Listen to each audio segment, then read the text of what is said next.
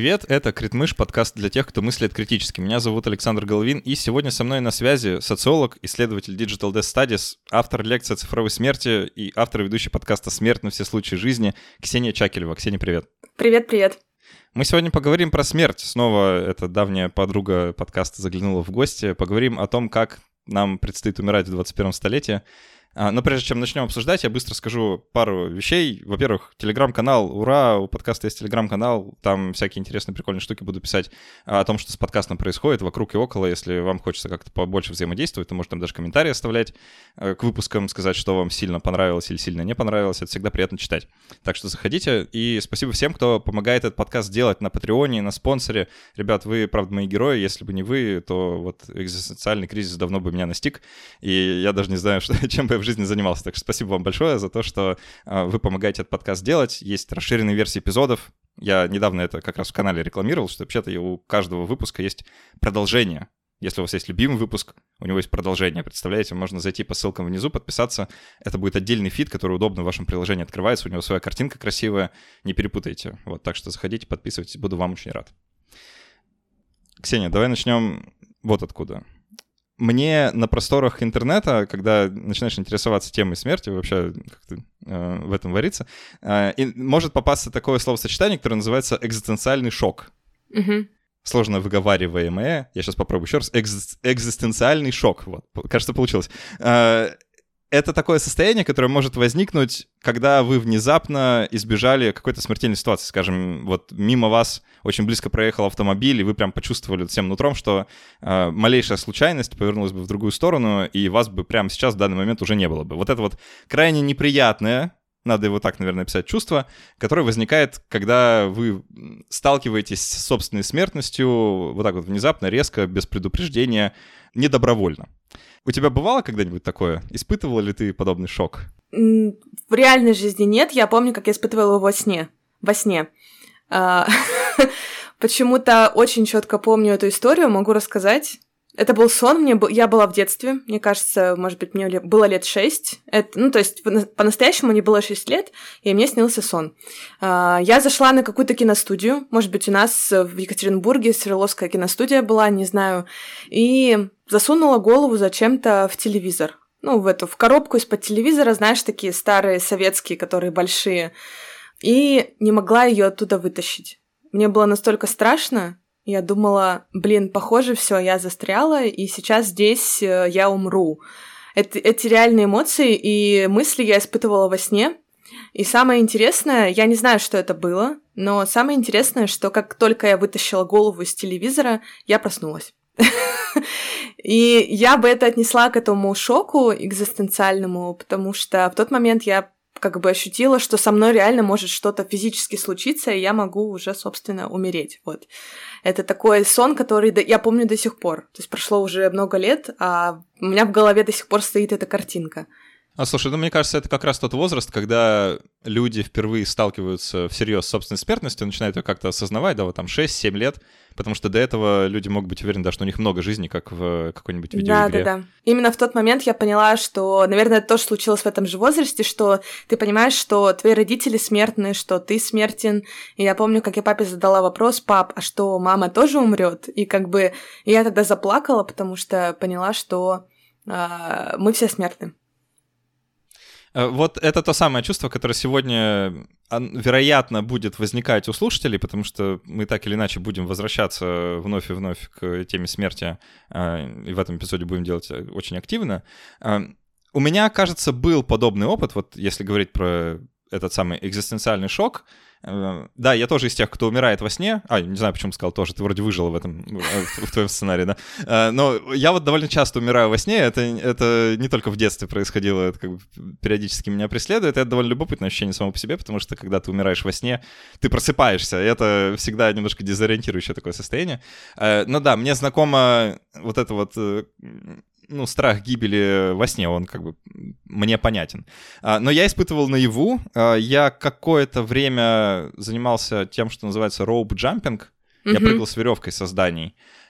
ну, это было довольно давно уже, э, не стоит мне сочувствовать, но это было весело. То есть это, это как бы вот самое интересное, что это такой э, приятный способ получить этот экзистенциальный шок, потому что он связан с большим количеством адреналина и, как правило, приятными ощущениями. Но в момент, когда ты стоишь на крыше, привязанный к этой веревке, которая, ну, наверное, тебя подхватит, э, и тебе нужно сделать шаг в пропасть, ощущение, что это последний шаг. Оно абсолютно реальное, особенно первые несколько прыжков, когда ты еще не привык к тому, что происходит. Ну, там, первые 3-5 Э, страшно, пипец, до чертиков, просто вот невозможно страшно. И это та эмоция, которая вот реально возвращает тебя к жизни, потому что ты внезапно создаешь, насколько ты смертный, и после этого становится как-то приятно. То есть вот в контексте именно этого роуп-джампинга тебя так как-то согревает этим адреналином. Я очень хорошо понимаю, почему люди подсаживаются на экстремальные виды спорта. Это кажется, произрастает вот из этого ощущения. Но не у всех э, это столкновение может быть приятным. И я сейчас э, для слушателей, возможно, открою некоторую такую печальную истину. Извините, если будет совсем как-то грустно. Но мы все умрем. Э, и подавляющее большинство, я думаю, скорее всего, все слушатели этого подкаста, вот в данную секунду, кто слушает, ребята, мы умрем в 21 столетии. Нет да, вариантов. Да ладно.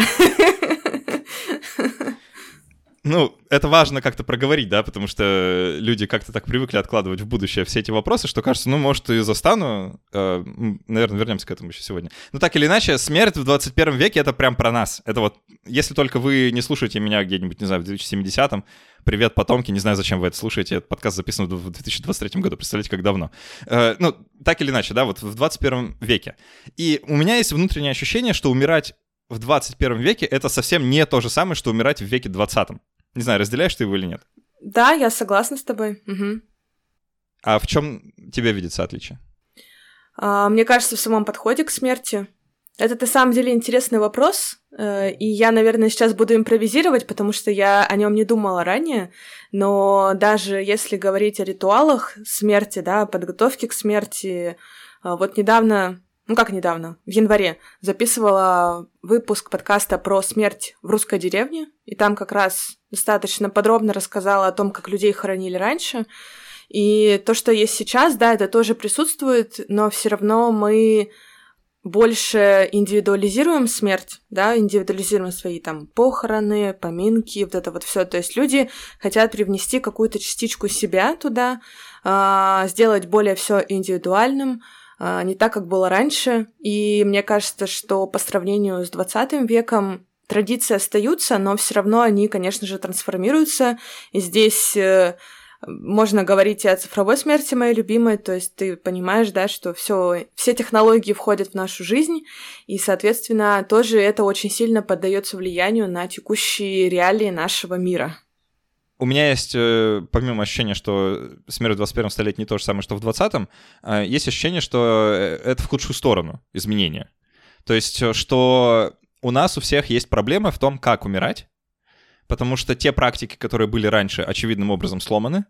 Скажем, практики деревенских похорон когда мы все живем в, в урбанизированной среде, они просто перестают работать в силу, не знаю, логистики, масштабов и так далее.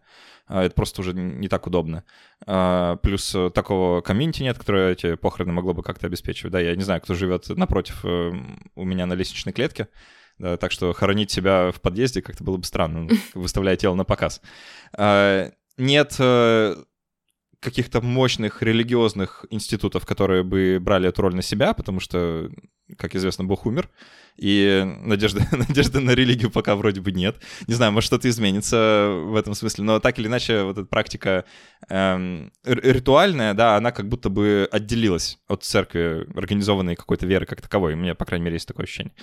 И новых еще не изобретено, нет, нет чего-то взамен. Все делают, как ты сказал, да, индивидуализируют как могут те практики, которые существуют, чтобы сделать как бы своими. Э, но тут маячит вот та самая технологическая революция, сквозь которую мы все проживаем, которая делает со смертью что-то вообще непонятное. И так как ты подчеркиваешь, да, что ты именно про digital умирание, про цифровую смерть интересуешься, давай попробуем подробнее раскрыть, чем же цифровая среда так сильно влияет на смерть, э, что тебе хочется самого главного выделить здесь? А, я, наверное, для начала хочу прокомментировать то, что ты сказал, потому что я эм, у меня немножко другая точка зрения. Я не буду с тобой спорить, я не любитель поспорить с кем-то, я высказываю то, что кажется мне. Э, мне кажется, что текущие какие-то ритуальные традиции, они не то чтобы исчезают, ломаются, и то, что люди о них не знают. Тут как бы, мне кажется, две стороны. Во-первых, э, да, действительно, я бы даже назвала это скорее, что традиции трансформируются.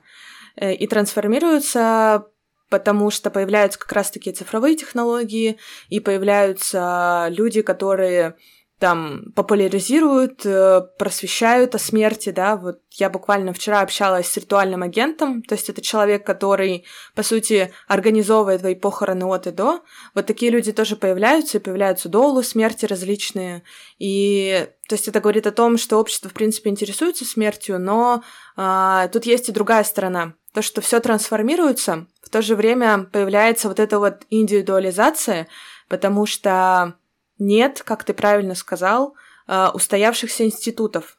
Да, появляются какие-то стеклянные, стеклянные памятники, появляются кладбище домашних животных, где на крышке из-под майонеза прикреплена фотография кошки какой-нибудь.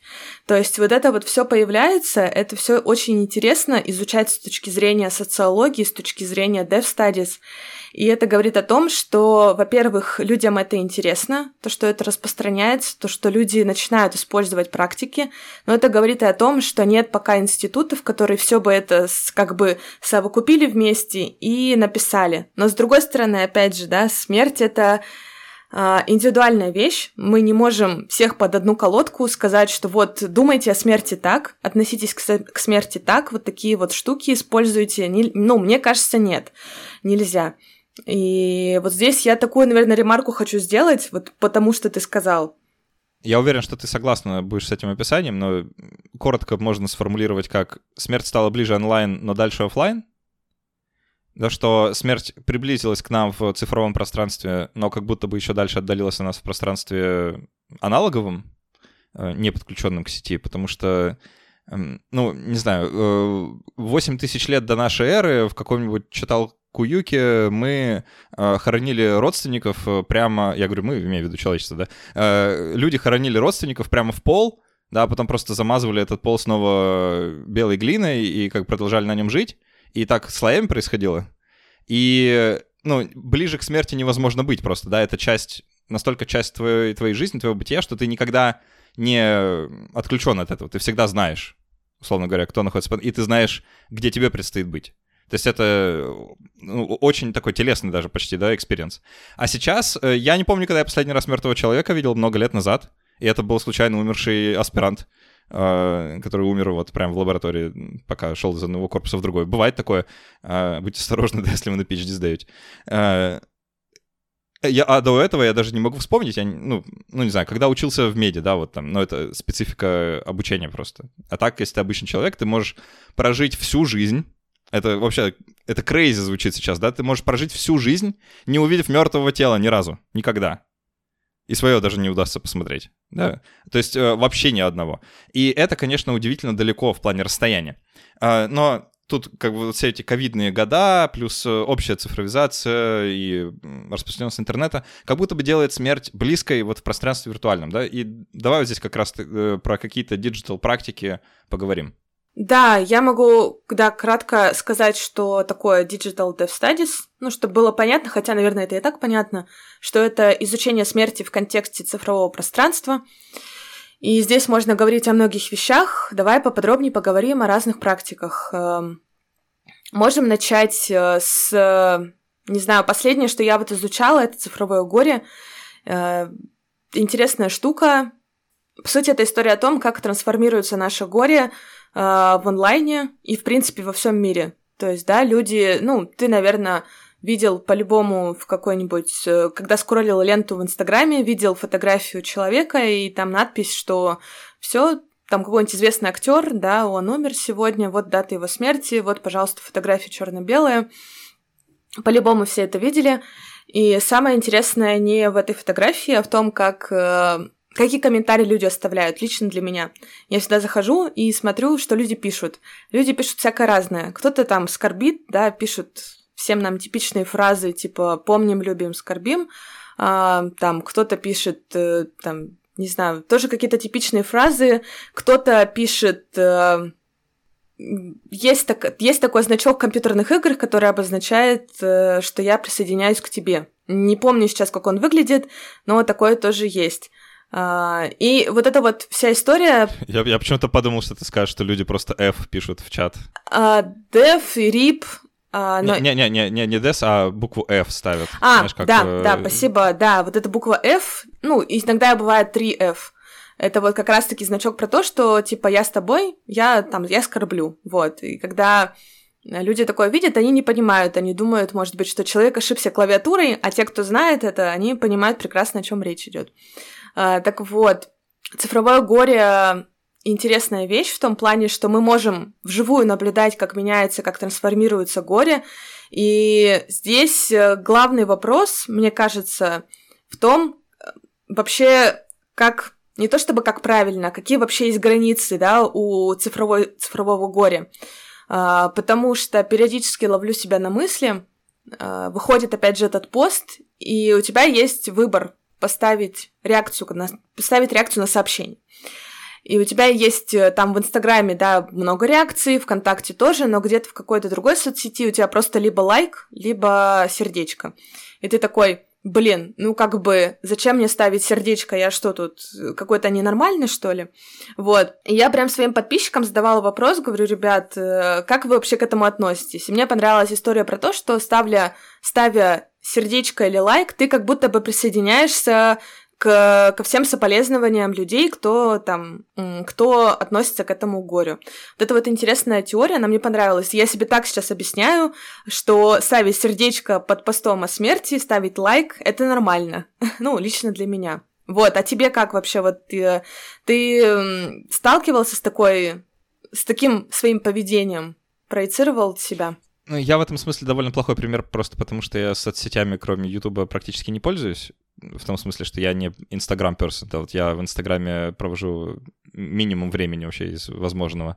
А, но я помню свое негодование, условно, знаешь, когда ты в ленте Фейсбука, не то чтобы я Фейсбуком пользовался, нет, просто это давно было, в ленте Фейсбука, не знаю, видишь сообщение о каком-нибудь теракте, где-нибудь произошедшем, и там можно поставить, как бы, «мне нравится» да, или что-нибудь подобное, и ты думаешь, ну, мне не нравится, да, и э, ты сразу видишь вот этот вот рассинхрон между реальной жизнью и ее репрезентацией в социальной сети, что это не то же самое, и каких-то практик, очевидно, не хватает. Я знаю, что много изменилось с тех пор, когда можно было просто сказать «мне нравится», и у того же Facebook есть э, а, разные практики что, что делать с условно страницами умерших людей. Ты об этом в своем подкасте много рассказываешь, я просто отошлю людей послушать э, интереснейшие выпуски про это. Э, наверное, долго остановиться не будем, просто скажем, что разные социальные сети э, по-разному со смертью работают и что-то делают, кто-то лучше, кто-то хуже, кто-то больше, кто-то меньше. Но так или иначе, какое-то количество виртуального кладбища вот такого как будто бы существует я употребил это словосочетание, наверное, нужно побольше про него поговорить, да, есть виртуальные кладбища. Да, да.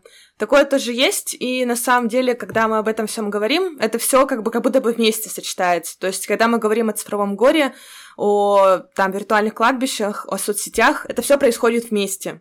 Это все в одном пространстве, это все настолько просто смешано, что мне порой самой бывает сложно определить вообще, о какой мы текущей практике говорим.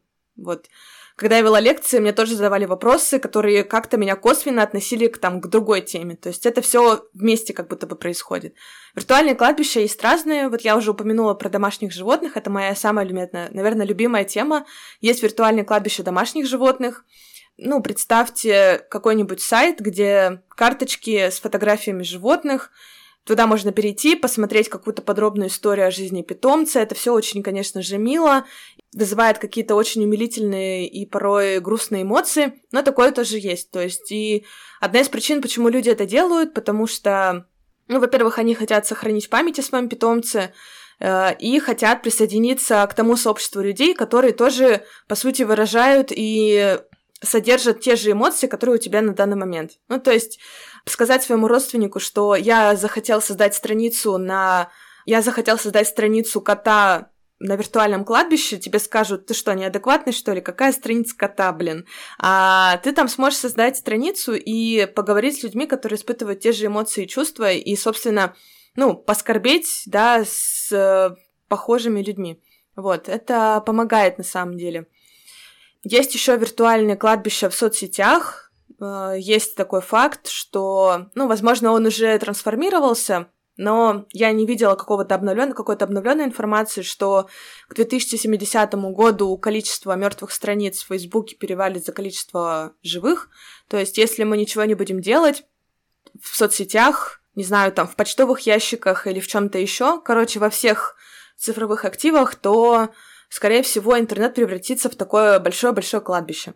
Вот, поэтому многие соцсети сейчас применяют разные технологии, чтобы что-то делать со страницами, чтобы людям вообще э, менять мозг в этом плане, потому что но все равно, ну, мне кажется, нужно задумываться о том, что будет с твоими там цифровыми активами после смерти.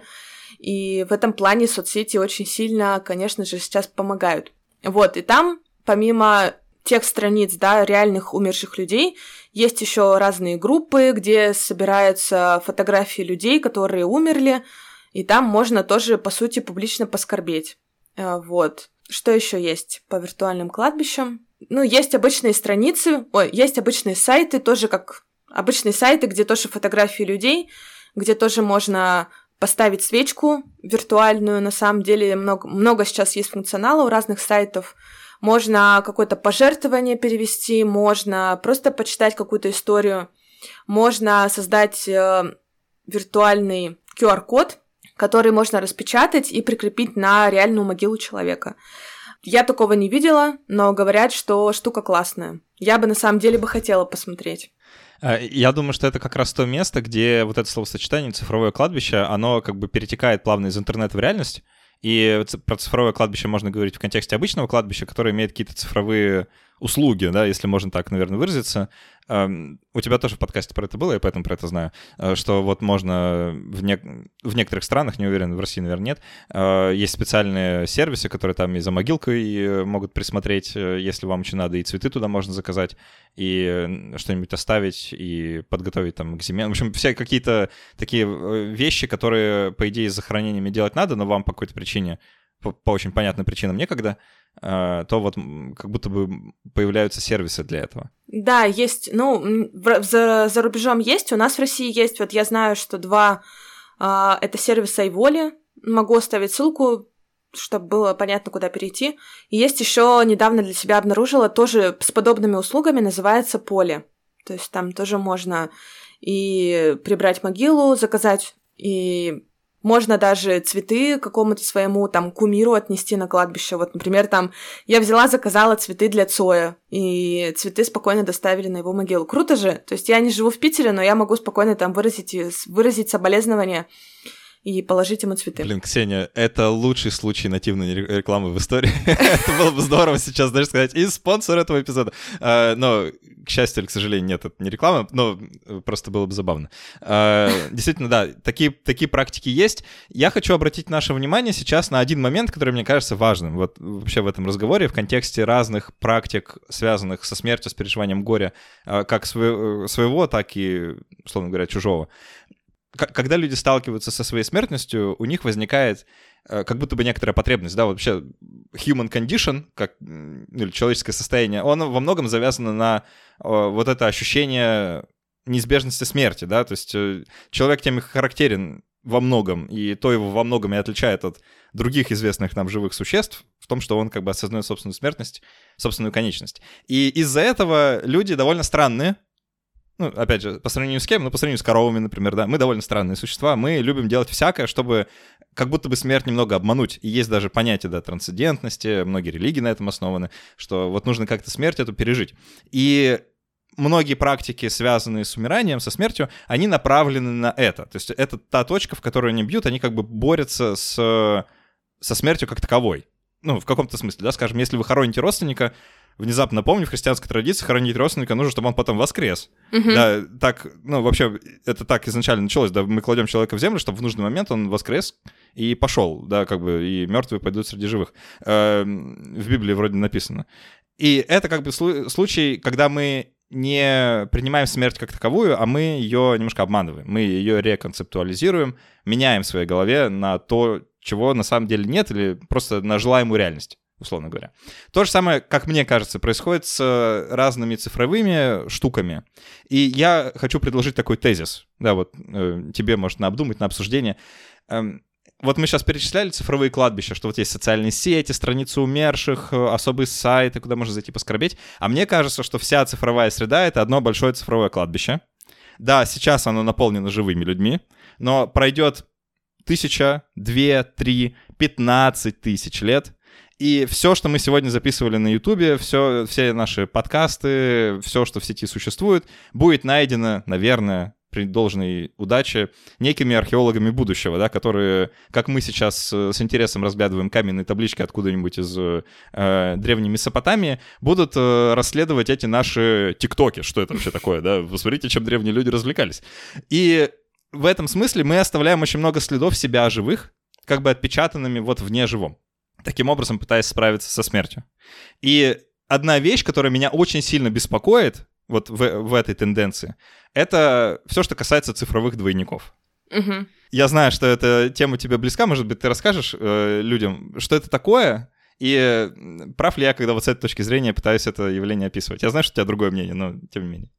На самом деле, если говорить о том, как вообще сейчас обстоит ситуация, что есть, да, в мире, в стране у нас по теме цифровых двойников, на самом деле ничего.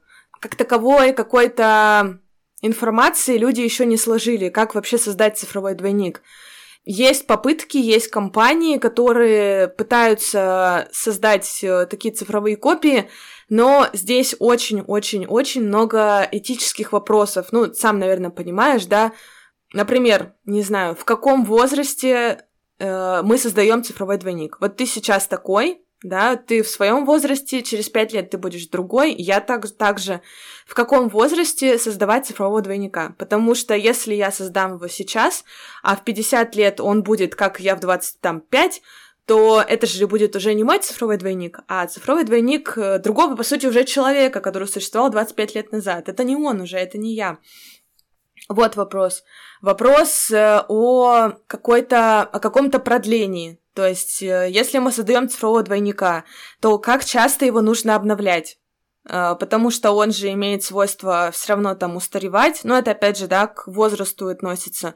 То есть как часто нужно, это называется цифровая износостойкость. То есть как, насколько вообще износа, износа устойчив цифровой двойник, тоже вопрос, он сложный.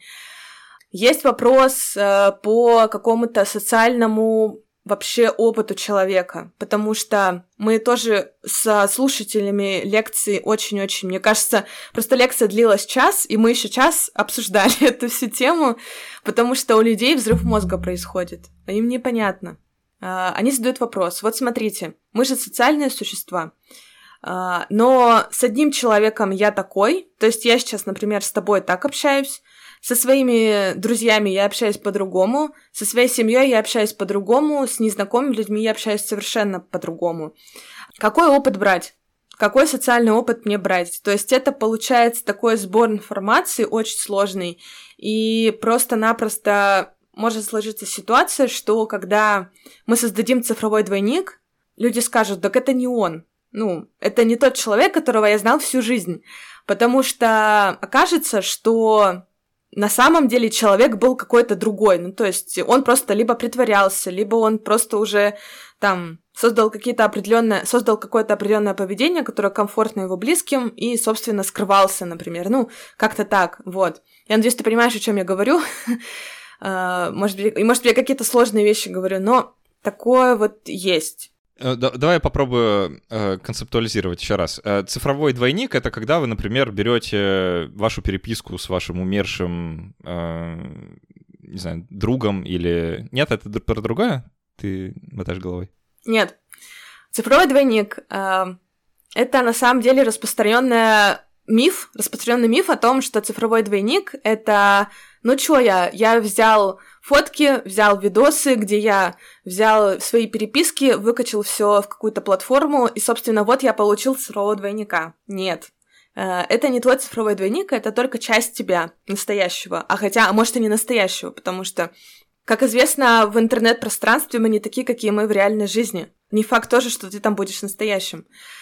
И здесь я всегда рассказываю такую историю, такое ну, какой-то тезис, наверное, я его получила от специалиста, с которым общалась, который тоже работает сейчас с созданием цифровых двойников. Он мне рассказывал, чтобы создать цифрового двойника, да, теоретически, гипотетически нужно три компонента. Во-первых, это то, что ты говоришь, это какой-то интернет-опыт, цифровой опыт.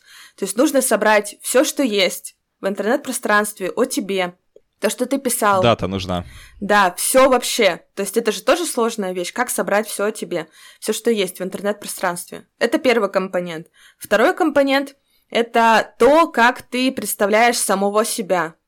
Вот в социальном мире, в интернет-пространстве. То есть ты себя как-то описываешь, а, это тоже закладывается в цифрового двойника. И третий компонент — это то, как тебя представляют люди, все люди, с кем ты коммуницировал в течение всей жизни. Мы, мы сейчас с тобой общаемся, у тебя создается какое-то, у меня создается какое-то впечатление о тебе. Я его, из меня его выкачали, вставили в эту машину, да, цифровую. И так нужно пообщаться со всеми. То есть все люди, с кем ты пообщался в течение жизни, они составляют какой-то портрет о тебе. И тогда вот благодаря этим трем компонентам мы сможем получить хоть какого-то приближенного цифрового двойника человека. Вот, наверное, вот так вот. Окей, okay. но я правильно понимаю, что это гипотетическая технология, она включает в себя размышления про искусственный интеллект, про его неизбежное развитие в будущем, да, что это вот как-то будет таким образом приведено в движение, что ли, да, вот этот вот э, неанимированный массив данных, что его можно как-то анимировать. Ну, а, да, ну, да. В буквальном смысле этого слова оживить э, при помощи э, какого-то алгоритма. А, я на всякий случай ну, больше даже для слушателей, наверное, но и для нас э, тоже сейчас, чтобы это прозвучало в диалоге, э, укажу на то, что даже если собрать абсолютно все, что есть, и скопировать, то это не будет то же самое, что тот же самый человек, да, то есть это в любом случае не, не пересаженный оригинал. Да. И не, то, не тот же самый человек. То есть настоящий человек все равно умер, и его больше нет.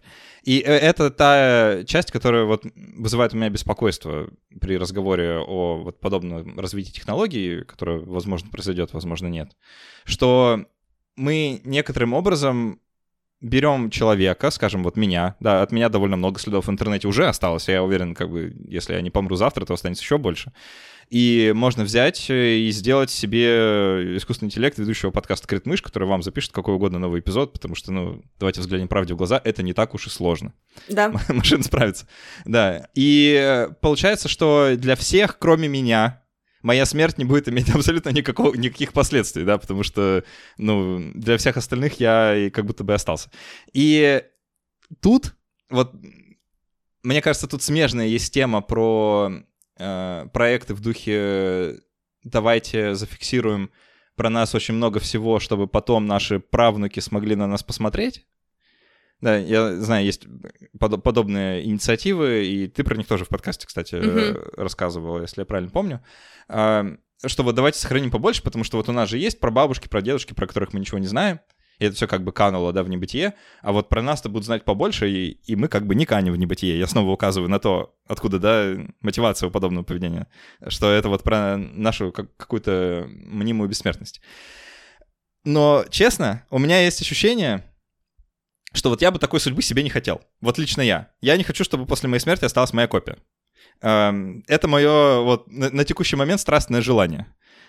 Я, когда придет пора, я бы хотел умереть.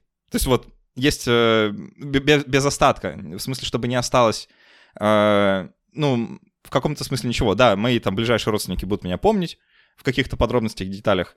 Потом их, возможно, будущие потомки будут помнить меня хуже, те еще хуже, а на четвертую итерацию меня забудут. И вот сейчас я как бы окей с этим. Мне с этим норм. И мне даже кажется, что как мы сейчас говорим о праве человека на жизнь, в свое время нам придется говорить о праве человека на смерть. Не знаю, как, как тебе такой разворот на эту тему? Да, да, это, кстати, очень интересно. То есть э, человек захочет умереть в каком-то смысле, да, в далеком будущем. Э, здесь, э, здесь на самом деле. Вот смотри, мы же, мы же когда, прости, пожалуйста, что вмешиваюсь, мы же когда про бабушек наших, э, ну там собираем на них инфу, мы же не интересуемся у них, потому что уже нельзя спросить, а они вообще хотели бы этого, да, там, скажем, восстановление голоса по каким-то старым записям или еще почему, или, не знаю, чат-бот на основе э, писем вашей бабушке, вашему дедушке. Ну, а им это надо было, да? Вот они, когда эти письма писали, они лежали такое в голове. Им бы это понравилось вообще? То есть это вопросы, которые, мне кажется, стоит задавать. Да, да, и поэтому здесь очень остро, очень остро стоит, стоит вопрос твоей осознанности. То есть если ты сейчас понимаешь, что ты не хочешь, чтобы вообще после твоей смерти что-либо от тебя осталось, ну, это твой выбор, то есть... Э, я бы это на самом деле где-то бы зафиксировала даже, чтобы люди об этом четко знали, когда они соберутся там э, сделать э, чат-бот из твоих записей подкаста, э, чтобы собрать о тебе какой-то искусственный интеллект. Вот. Но мне кажется, что это, с одной стороны, очень интересная штука, чтобы создавать, да, на основе там свои, своих цифровых следов какую-то какой-то остаток от себя, но, с другой стороны, нужно четко понимать, надо ли тебе это вообще. Вот. И я забыла, в чем был вопрос.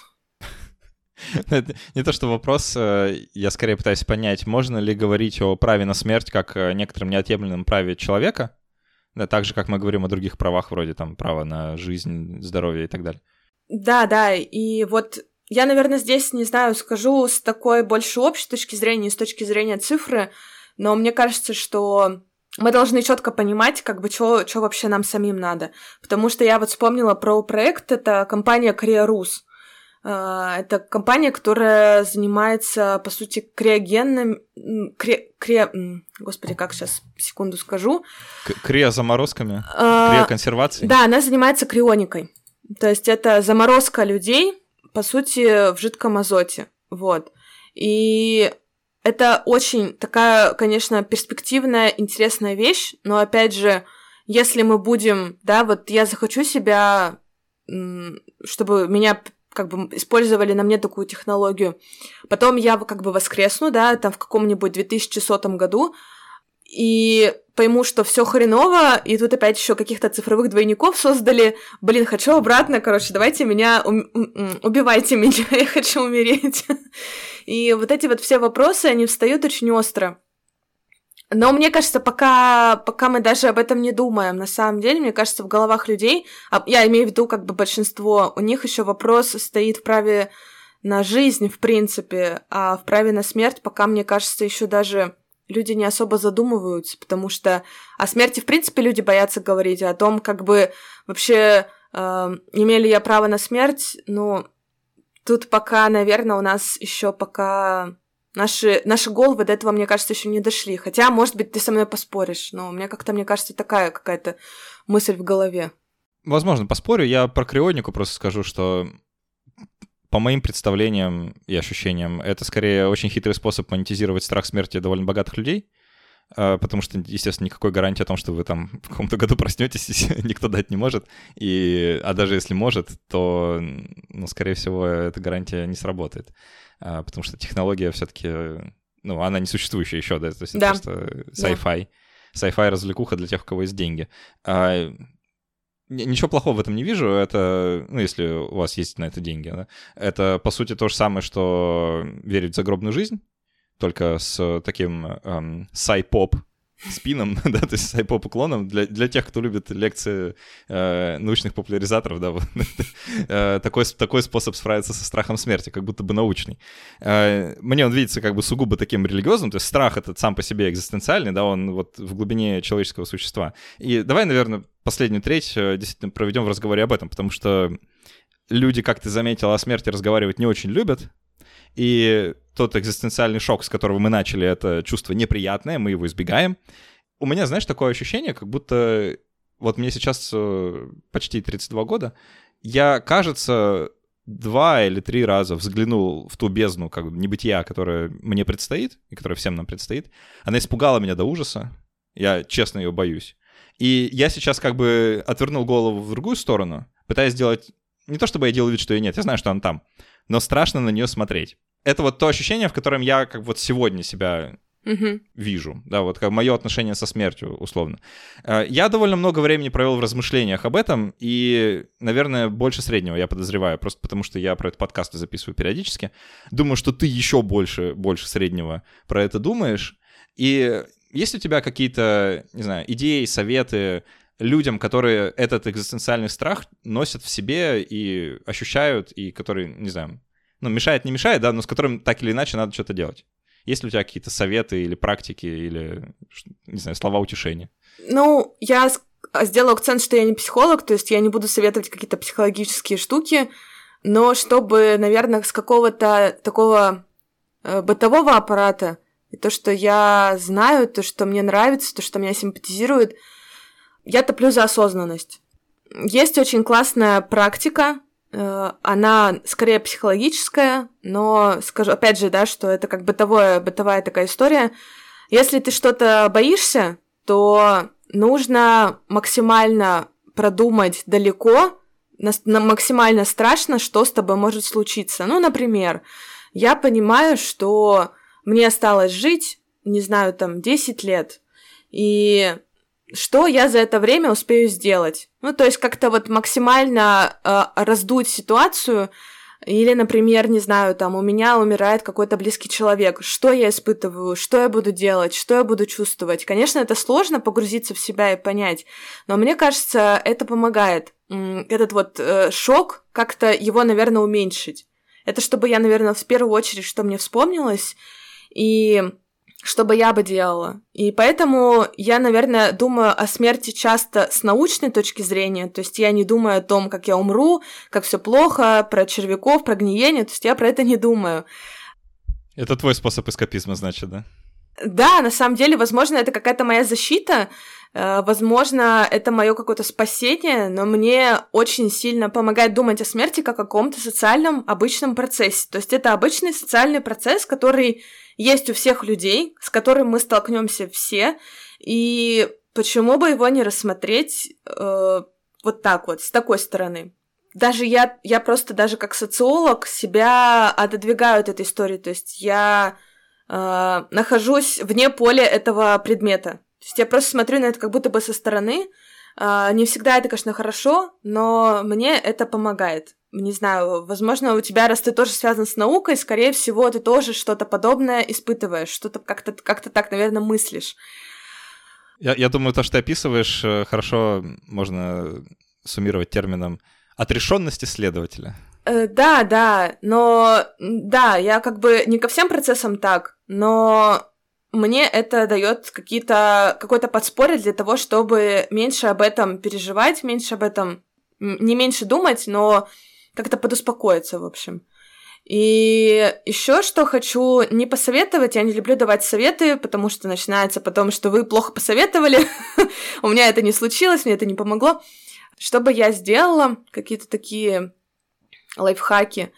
Еще раз повторю, что да, вот то, что я говорила про осознанность, это, мне кажется, прям круто, когда это работает в плане подготовки какой-то.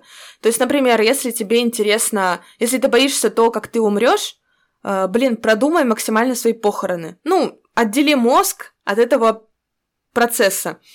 Э, продумай, какая у тебя будет еда на поминках твоих. Продумай, какая у тебя будет играть музыка. Подумай, в чем должны прийти твои люди, да, к тебе на похороны.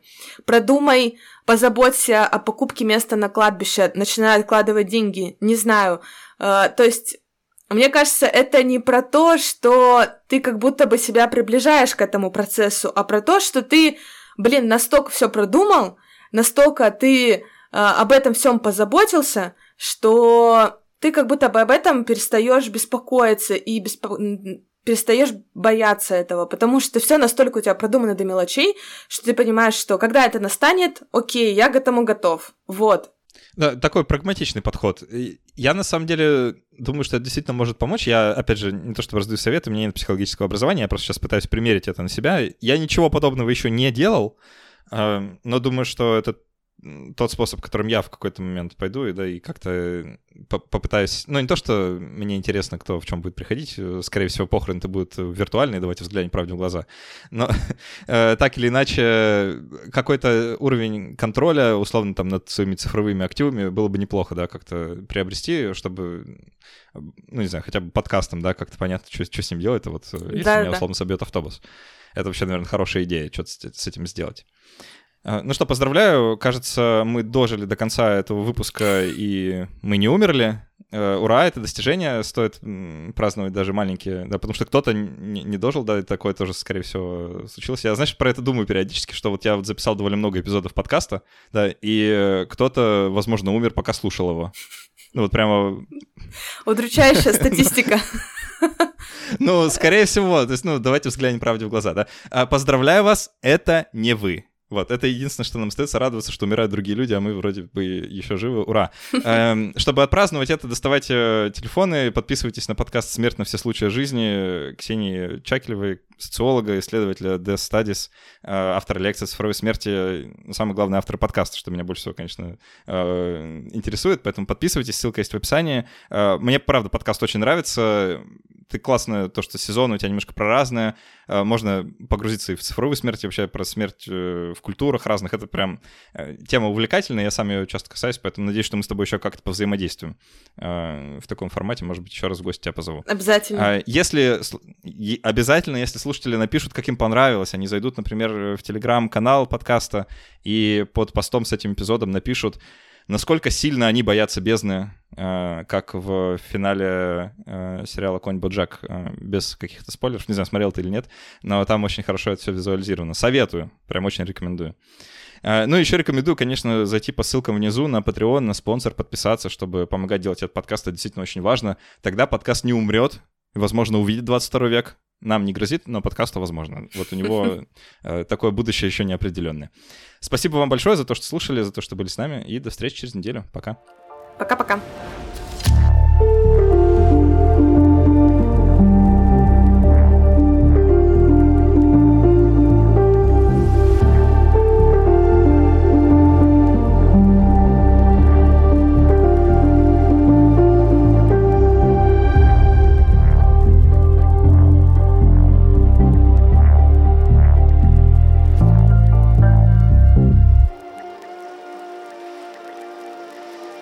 А, не выключай запись, все, еще продолжаем. Да, это дополнительная часть. Привет. Э, все, теперь здесь можно в более каком-то неформальном таком... Э, да, да, обнуляем, все, ничего не было. А, теперь по правде. теперь давай по-настоящему. Нет, правда, э, спасибо большое за этот разговор, было очень приятно. Я как-то провентилировал, знаешь, какие-то вещи, которые я... Э, так как мы довольно долго собирались на запись, да, я успел много чего обдумать. И вот тот заход, который я пытался здесь предложить, это правда штука, которая меня заботит и интересует. И давай мы попробуем побольше раскрыть. Вот uh-huh. э, смерть в новом веке, э, она, знаешь, она как будто бы, вот мое ощущение сегодня, она